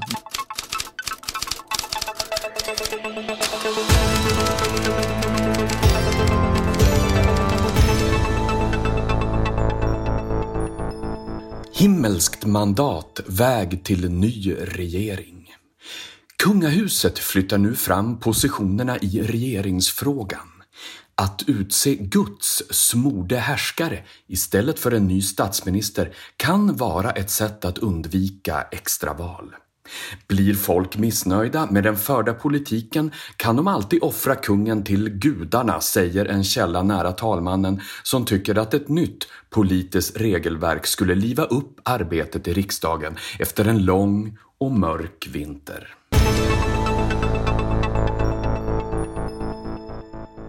Ja, vad säger ni? Är det här en eh, bra utväg för talmannen?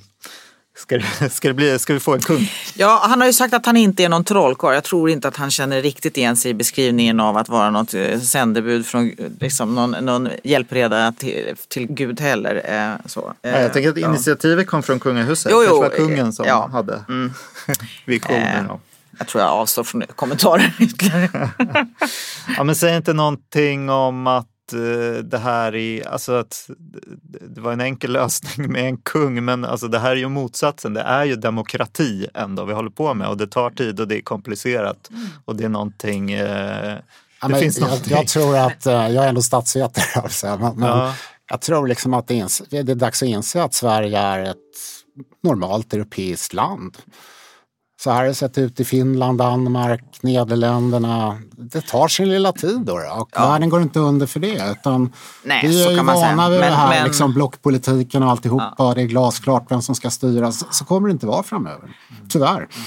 Fast det kanske kommer kunna utkristallisera sig nya, nya, nya vägar. Och sen kanske man behöver justera lite grann. För jag kan ju säga som företräder de som är anställda i de statliga verksamheterna som nu då har eh, fått en budget som inte är beredd på det sätt som de brukar vara. Jag skulle nog ändå vilja säga att Ska det här bli det nya normala efter varje val, då tror jag man måste fundera lite grann på hur, man, hur, hur budgetar eh, arbetas fram. För att det är ju det är inte så här det är tänkt. Riksdagen har inte utredningsresurser och kan inte myndigheterna så väl så att man klarar av att i riksdagen åstadkomma en budget som liksom ska leva. I det här läget vi är nu så har, så har vi, landets myndigheter har en, eh, och kommuner en, en budget som inte, som måste, oavsett vilken regering det blir, så måste den göras om för den har inte haft det bearbetningsunderlag som krävs för att styra riket. Och Ja, och ju längre tid, om vi nu inte får någon regering till exempel och vi ska ha ett extraval, då dröjer det ännu längre innan vi kan få en budget som faktiskt är, är bearbetad på det sätt som krävs. Och, eh, alltså, jag tror att vi har anledning att fundera lite grann på, även om jag tror att, det, jag tycker om det där du säger om att inse att vi är ett normalt europeiskt land. Det är vi. Men vi behöver nog fundera lite grann över... Men det kan vara en eh, kritik över budgetprocessen snarare än över att det Ja, men det hänger ju och- samman med Ja, eh, bara- reglerna för Inte bara budgetprocessen, utan jag tycker det är väldigt klokt. Alltså, vi har ju då, det normala i Sverige har varit att vi har de här valen och sen blir det en regering och sen bestämmer regeringen i tre, fyra år. då. Riksdagen har inte så mycket att säga till om utan det är rätt klart vilken majoritet det är som bestämmer. Så kommer det inte vara. Va? Utan det kommer krävas kompromisser i riksdagen. Och riksdagsledamöterna och partierna de har ju inte några resurser alls egentligen. Va? Det är ju liksom, de delar på fyra riksdagsledamöter på en sekreterare och sådana saker. Det, det är ju ingenting. Va? Och jämför det här med, man kan säga mycket om USA, va? men där har ju varje kongressledamot en hel stab med 20 anställda. Men jag menar inte att, riksdagen ska, att vi ska byta plats. Jag menar Nej, att men i vårt system, det är ju regeringen, regeringen styr ju ändå eh, myndigheterna. Och riksdagen beslutar om skatter och budgeten. Men de gör det utifrån ett väl genomarbetat förslag från ett regeringskansli. Eh, Så att, eh, ja, situationen nu är väldigt olycklig. Mm. Ja, rent, rent faktiskt för myndigheterna. Det blir svårt för dem att veta hur de ska bete sig. Ja, Jag tror man ska också vara försiktig. Man ska nog inte rigga riksdagen efter att den ska kunna lägga egna budgetar och sånt. Det kan finnas något farligt i det. Det kan ju vara bra att det finns ett eh, visst tryck då på att eh, bilda en regering. Ja, vår- så. Så jag tror vi ska vår- inte, vår demokrati är faktiskt utformad jag håller helt med Nils om att det här är inte sätt. så exceptionellt. Att vi, inte har, alltså det, vi, vi har varit vana med extremt korta regeringsbildningstider. Nu är den här, den här gången är den lång, även ur ett europeiskt perspektiv. Men, men så, så, så, här, vår, vår genomsnittstid som vi kommer landa i sen, den, den, alltså att, det skulle, att det tar två, tre månader att ordna en regering, det är inte så konstigt. eh, Nej, nej, och sen kanske inte regeringar sitter så länge heller. Va? Nej, Ja, precis. De Så att, kanske eh, jag sitter tror att vi något år behöver- eller två, sen händer det något nytt Ja, så och jag det får vi nog ja. leva med. Sen tänker jag den här lösningen med en kung av Guds nåde istället, eller en regeringschef av Guds nåde. Jag tror att historien säger nog att den, där inte heller i de fallen har ju successionen alltid varit helt enkel. Jag tänker Gustav Vasas söner var väl inte helt överens om hur de skulle ordna den och vi har ganska en stor lista på eh, tronföljdskrig av olika slag i Europa. Så att jag tror att historiskt är det svårt att belägga att det skulle leda till, till snabbare regeringsbildningsprocesser.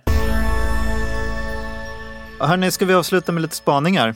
Jag har en spaning som handlar om, eh, eller den blir aktuell på grund av det här med Svenska kraftnät som nu snurrar i media. Och då ska jag inte ge mig in på det här med hur man har köpt konsulter och inte och om man känner dem och så, utan det är mer det här att det visar ju, och det gjorde ju även Transportstyrelsehistorien, att vissa vitala samhällsfunktioner är idag ganska konsultberoende. Och där funderar jag på hur, hur liksom det hur, hur genomtänkt det är. Och en sida är det så här att ja, staten ska inte göra allt själv.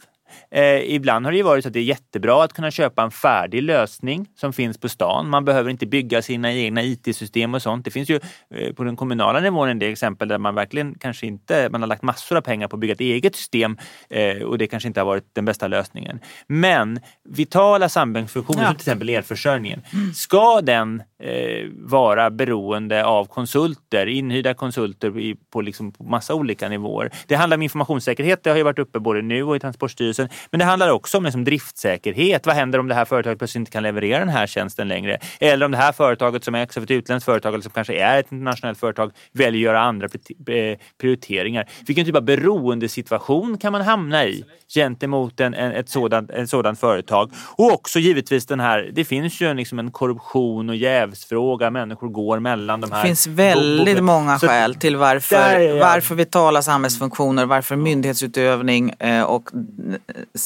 det som är kopplat till den ska utföras av statliga organisationer och statligt anställda. Till vår förra kongress hade vi en rapport som beskrev den här liksom, tendensen vi har sett ganska länge. Att allt mer eh, utförs av andra än statliga organisationer. Statliga, men som ändå är, det, det, det för med sig en prislapp och den prislappen kan ibland bli mycket dyr. Mm, vi har sett flera exempel på det. Nej, men alltså, det här är ju en extremt intressant fråga. Där jag tror att den där lösningen som ni antyder att staten ska sköta allting. Nej, det är inte det jag säger. Det funkar inte. Utan, Men det är ju inte så, utan, har, det har aldrig varit så. Vi gjorde en rapport för några år sedan, eller något år sedan kanske, om, om sådana här samhällsfarliga konflikter. Och det var anled med anledning av den konflikt som, som var då runt, runt lite tjänstepensioner och sådana här saker där SOS Alarm och alla möjliga sådana här IT-system runt sjukhus och ja, alla möjliga saker som är alltså, otroligt vitalt i den typen av samhälle vi lever i, idag sköts av privata aktörer. Mm. Och det här är ju eh, ja, faktum kan man säga. Då. Alltså det här, vi kan inte rulla tillbaks bandet utan, utan den här teknikutvecklingen går så snabbt. Det kan inte statliga myndigheter sköta själva massa av de här grejerna. Utan det kommer bli privata aktörer som lever i global konkurrens och så vidare som utvecklar och driver den här typen av tjänster. Så och det vi har här massor med sådana exempel. Ja, det är massor av sådana exempel. Va? Det här tycker jag ställer partsmodellen inför intressanta utmaningar och det här med samhällsfarliga konflikter. Men det betyder ju då att staten måste och myndigheter och kommuner måste verkligen tänka igenom vilka är kärnkompetenserna? Vilka, vad, är, vad är vår uppgift egentligen i den här rätt komplexa världen? Så jag är ju för, jag har skrivit om de här grejerna också, att staten måste fokusera sig på det som är riktigt kritiskt. Här, va? Kan inte göra allting, det är omöjligt, det är inte önskvärt. Och här har vi inte tänkt färdigt än tror jag. Det hå- det Utan håller jag här, verkligen med här om. måste vi verkligen, här tror jag det finns Jag skulle vilja säga att det har gått alldeles för långt redan. I vissa avseenden säkert. Och det och vi- illustrerar vi- ju det här Svenska kraftnät men den här Transportstyrelsen är väl ännu värre. Ja men det är väl två eh, bra exempel och jag vet ju dessvärre, eh, har kännedom om andra saker som är under diskussion och beslut just nu som jag tycker också är väldigt oroande ur perspektivet svensk säkerhet eh, och liksom kontroll över våra vitala samhällsfunktioner. Jag, jag skulle vilja säga att vi har varit lite väl naiva eh, och lite väl fokuserade på att spara pengar och inte tänkt på att samhället måste, vi måste kunna ha, vi måste kunna säkra eh, ett antal vitala samhällsfunktioner och ha det bestämmande inflytandet över dem som nation. Kommer man prata om sånt här på Folk och Försvar?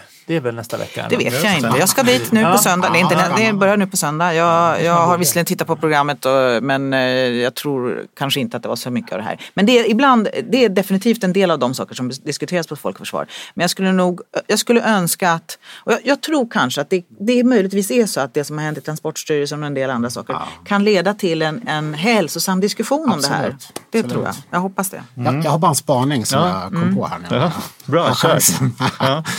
Eh, Sverige har ju varit ett reformland väldigt länge. Vi har ju reformerat egentligen alla samhällssektorer från mitten på 80-talet och framåt. Och det är ett av skälen till att vi har den här kompetensbristen och det går så bra för Sverige i en massa avseenden. Sverige är ett väldigt bra land. Men två områden har inte reformerats ordentligt och det är bostadsmarknad och arbetsmarknad.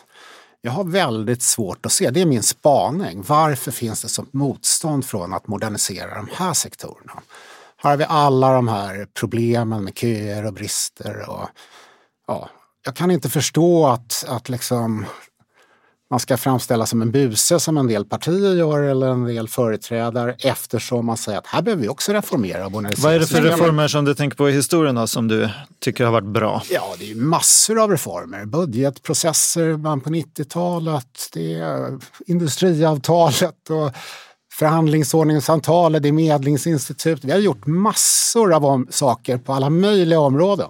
Det rör ju Ja, men arbetsmarknaden. jag tänkte säga, du talar lite emot dig själv här. Och jag skulle nog vilja säga att Ja, vi, men- vi, är, vi har varför en modell... rädda återigen Nej, för ju, nej, men jag skulle... du har också några gånger sagt att vi har en väldigt bra eh, modell. Och det, det är faktiskt det jag tror är för... Absolut, så är det ju. Men jag tror ändå att vi måste inse att grunden för den också ger den här enorma flexibiliteten, anpassningsbarheten eftersom den ger förutsättningar för, ens, för olika branscher att ha olika lösningar. Eftersom det inte är, eh, som i en del andra kontinentala länder, lagstiftarna som beslutar allt. Och då blir det, då funkar det inte. Så jag, jag tror Hur ska att, ni ha det? Ja men, ja, men nej, ja, men jag menar, alltså, vi har ett väldigt bra modell. De, de avtalsförhandlingar som den svenska modellen bygger på. turordningsreglerna tillhör inte en, en del utan det är en anomali i den här modellen. Absolut. Nej, men jag Nu är vi tillbaka i den diskussionen vi hade Ja, förut. men- Nej, men jag skulle säga att vi har, vi har en väldigt modern utgångspunkt. Den gör att vi hela tiden Jag är- moderniserar jag oss. tycker det är en bra modell. Jag är med dig. Ja. Jag Bostadsmarknaden kan jag för dåligt för att säga om den har reformerats eller inte. Men tittar man på arbetsmarknaden så kan man säga att vi har ju gjort stora förändringar. Vi Ja. har eh, bemannings, bemanningsföretag, vi har eh, eh, visstidsanställningar, en stor reform 2006-2007. Eh, vi har som du sa lönebildningar, ingått stora reformer och det är det här krypande reformarbetet som hela tiden sker i varje Ja. ny avtalsförhandling. Man, än- man skruvar i Varenda avtalen. bransch, Och det där är ju ett hela jättebra tiden. sätt att kunna göra de små stegens reformer. Men det jag är orolig för det är ju vår reform, reformförmåga i stort i Sverige. Just eftersom vi har haft svaga regeringar. dig. Vi har haft, alltså, med. vi har haft åtta år av regeringar som inte har kunnat vara säkra på att få igenom sin politik. Eller snarare ja, åtta och ett halvt år av regeringar som Och inte har kunnat. nu och det- finns det nog inte så mycket förutsättningar för att det ska och kunna bli det svårt. För ska du då, antingen så får väldigt massa partier gå ihop om någonting och då kan det bli ganska urvattnat. Eller att man liksom inte... Du, om du har släppt fram en regering på nåder så kommer inte du unna den regeringen att göra några stora reformer. Vi har sagt att det behövs en skattereform i en av de sakerna som vi eh, tjatar om. Va? Och det, det, här, det här är ju en del av problemet med vårt politiska landskap. Att, att, att kanske den här förmågan till stora reformer går förlorad. Liksom. Samtidigt ska man minnas att alla regeringar utom Ja. Reinfeldt 1 har varit Ja. minoritetsregeringar. Vi vi- vi- Sen har de lutat sig vänsterut många av Jag dem. tror ju att Men- vi, precis, man ska inte Men, överdriva. men eh, faktum är att vi har klarat rätt svåra reformer också med Men minoritetsregeringar. det är, vi har haft minoritetsregeringar med ett majoritetsunderlag. Ja. Som har kunnat, och det som har nytt Och, och har ju vill varit jag att nog vi har haft säga, i många fall har det funnits, som vi tar pensionsreformen till exempel, Ja. viktigt exempel. Det har funnits någon sorts övergripande insikt om att nej, det här funkar inte långsiktigt att hålla på som vi gör. Sen betyder det inte att pensionsreformen är perfekt i alla avseenden. Men, men, Nej, men, men det är ett exempel på där man faktiskt klarade av att lyfta sig lite grann i Absolut, håret och absolut. säga att det finns Och ett det finns gemensamt sådana. samhällsintresse. Britta? Eh, jo, eh, jag har ju kanske inte någon spaning. Jag skulle bara vilja ta tillfället i akt att så här den här fredagen eh, flytta blicken från oss själva och över till andra sidan Atlanten och konstatera att idag får 800 000 statligt anställda i USA inte någon lön. Vi har ungefär 400 000 anställda i USA som är statligt anställda som, in, som går till jobbet och inte får betalt. Vi har 400 000 ungefär som måste vara hemma. Eh, till det har vi x miljoner underleverantörer, eh, eh, inhyrda med mera som har utfört arbete åt staten USA som inte får betalt. Det här börjar skapa enorma problem, inte bara för de statligt anställda som får jättebekymmer. Eh, utan det handlar också om att till exempel 38 miljoner amerikaner som är beroende av matcheckar från staten inte får det. Det handlar om eh, enorma problem på, eh, i säkerhet när det gäller flygplatssäkerhet och gränsvakter och det handlar om en massa viktiga samhällsfunktioner som nu inte utförs. Jag skulle vilja säga att eh, det är helt horribelt det som pågår. De måste, alltså, de måste verkligen försöka hitta någon ordning så att inte staten och det, det, liksom institutionerna blir gisslan eh, i, i liksom något politiskt spel framöver. För det här, det här kommer få enorma effekter för USA. Eh, Just det här, jag tänker på Trumps hot där att så här, jag håller administrationen stängd ett år om ni inte Ja, alltså, vi har ju- er. jag- jag skulle vilja säga så här. Alltså, Det inte säger någonting om den tid vi lever i. på att administrationen mest är ett hinder. Ja, och det säger någonting om den tid. Precis, ja den säger någonting om den tid vi lever i. Vi har förut varit vana vid att det är kriminella som attackerar staten. Nu attackeras staten skulle jag vilja säga och jag menar inte bara USA utan det finns andra eh, värre exempel, eh, av också dess främsta företrädare som borde måna om institutionerna som faktiskt bidrar till rättssäkerhet och utgör grunden för ett väl fungerande samhälle.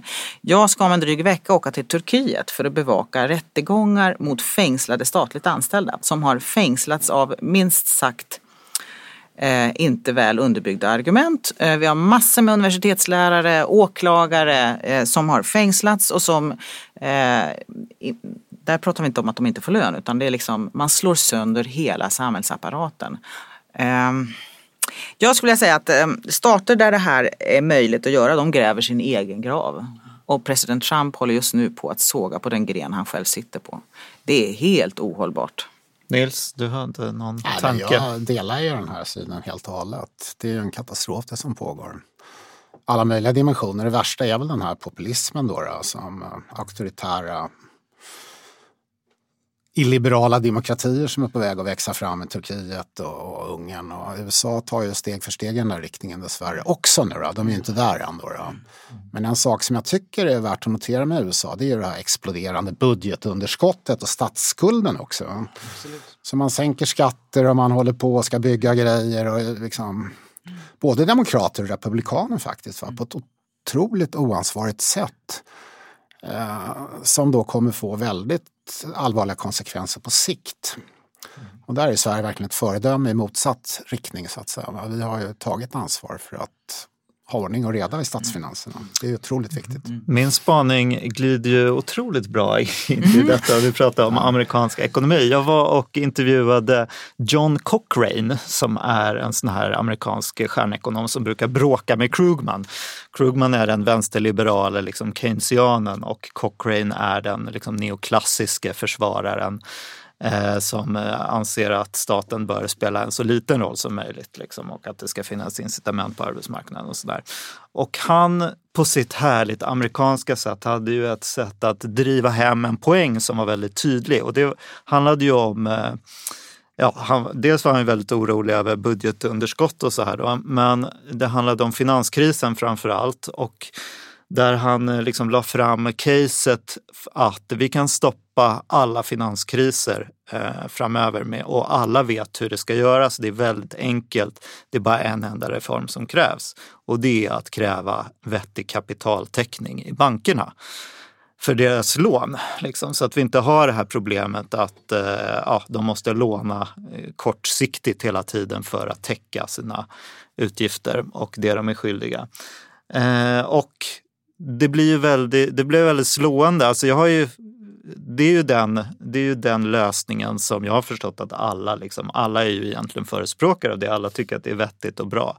Men han var också inne på att all den här regleringen vi ser kring bankerna, alla de här regelverken, eh, alla de här exploderande tusensidiga dokumenten kring hur man ska bevaka ja, olika små delar och riskvikter och så vidare. Det är egentligen i, han, i hans, eh, liksom, han är ju finansprofessor eh, som jag förstår i hans värld, eh, gillar storbankerna det här för att det håller konkurrens ute. Alltså man kan bygga upp otroligt stora compliance-avdelningar mm. för att tolka de här regelverken och det blir extrema hinder mm. för andra att ta sig in på marknaden. Det tyckte jag Stämmer. var liksom, ja, en liten ja. insikt sådär Verkligen. som man inte hör så ofta. Jag har inte, jag har inte och att det, det är så att det så, vore så enkelt, alla vet vad som behöver göras, men det är naturligtvis omöjligt politiskt kanske. Jag vet inte Nils, du kanske har en... Men, men um, det här med ökade reservkrav i bankerna, det är vad vi gör i Sverige bland annat. Då. Alltså, vi har ju ja, de har ju krav. skärpts, även om ja, alltså man gör ju mycket, man kan ju se, de har skärpts väldigt mycket gentemot riskviktad jag vill bara säga det att det är, ju, det är ju bara en pusselbit i ett väldigt komplext system det här. Och, och nu har vi haft en enorm kreditexpansion så att säga. Vi har haft de här negativa räntorna och nollräntorna. Och här vill jag ändå säga att Sverige är ju faktiskt en avvikare eh, på ett sätt som jag tycker är djupt problematiskt. Mm. Har man negativ ränta då kan man inte göra vettiga kalkyler vare sig som privatperson om man ska köpa hus mm. eller man ska investera i någonting. Företagen har jättesvårt att veta vad, vad är kostnaden på sikt. Va? Så att det här är ju, eh, vi måste, vi måste ta oss ur den här situationen som har hamnat i med Federal Reserve och ECB som har pumpat ut likviditet i systemet. Så att det här är, alltså det är mer, mycket mer komplext. Alltså, vi kan, ju- vi kan ju, det han pratade om och var ju finans... här, nu har vi mm. blåst upp alla de här tillgångsbubblorna då på bostäder och aktier. Det där kommer ju krascha förr eller senare. Men det kommer få väldiga Riksbanken effekter. va? betett sig som de har gjort? Ja, det är, jag är kritisk Jag, till jag, Riksbanken. tyck, jag tycker, ja, men jag tycker det är helt horribelt hur de har underlåtit att höja räntan när de borde. Mm. För Vi kan, ja, precis, jag tror att Cochrane eh, säkert skulle hålla med om det här. Alltså, hans grej var ju just det här med bankruns och den delen av en finanskris. Att om vi bara kan få bankerna att fungera, då kan till och med stater eh, gå under. Men vi har åtminstone ett stabilare internationellt system om bankerna klarar sig. Så ja, vi kommer inte undvika kriser så att säga, men vi kunde- kommer undvika den typen av bank och finanskriser som vi har sett. Eller som 2008 var ett exempel på till exempel. Nej, det finns mycket att säga om det. Ja, det är en annan. en annan. en annan. Ja. Hörrni, då är vi klara för idag. Då Ja. återstår bara att säga tack för att ni lyssnade. Följ oss på Facebook och Twitter och eh, kommentera och berätta vad ni tycker vi ska prata om. Och eh, förstås prenumerera på podden i er poddlyssnare så ni inte missar några framtida avsnitt. Tack så mycket Nils Karlsson för att du Tack. kom hit. Tack. Kul att ha dig här. Och panelen som vanligt, Samuel och Britta. Tack själv. Tack. Ha det gott.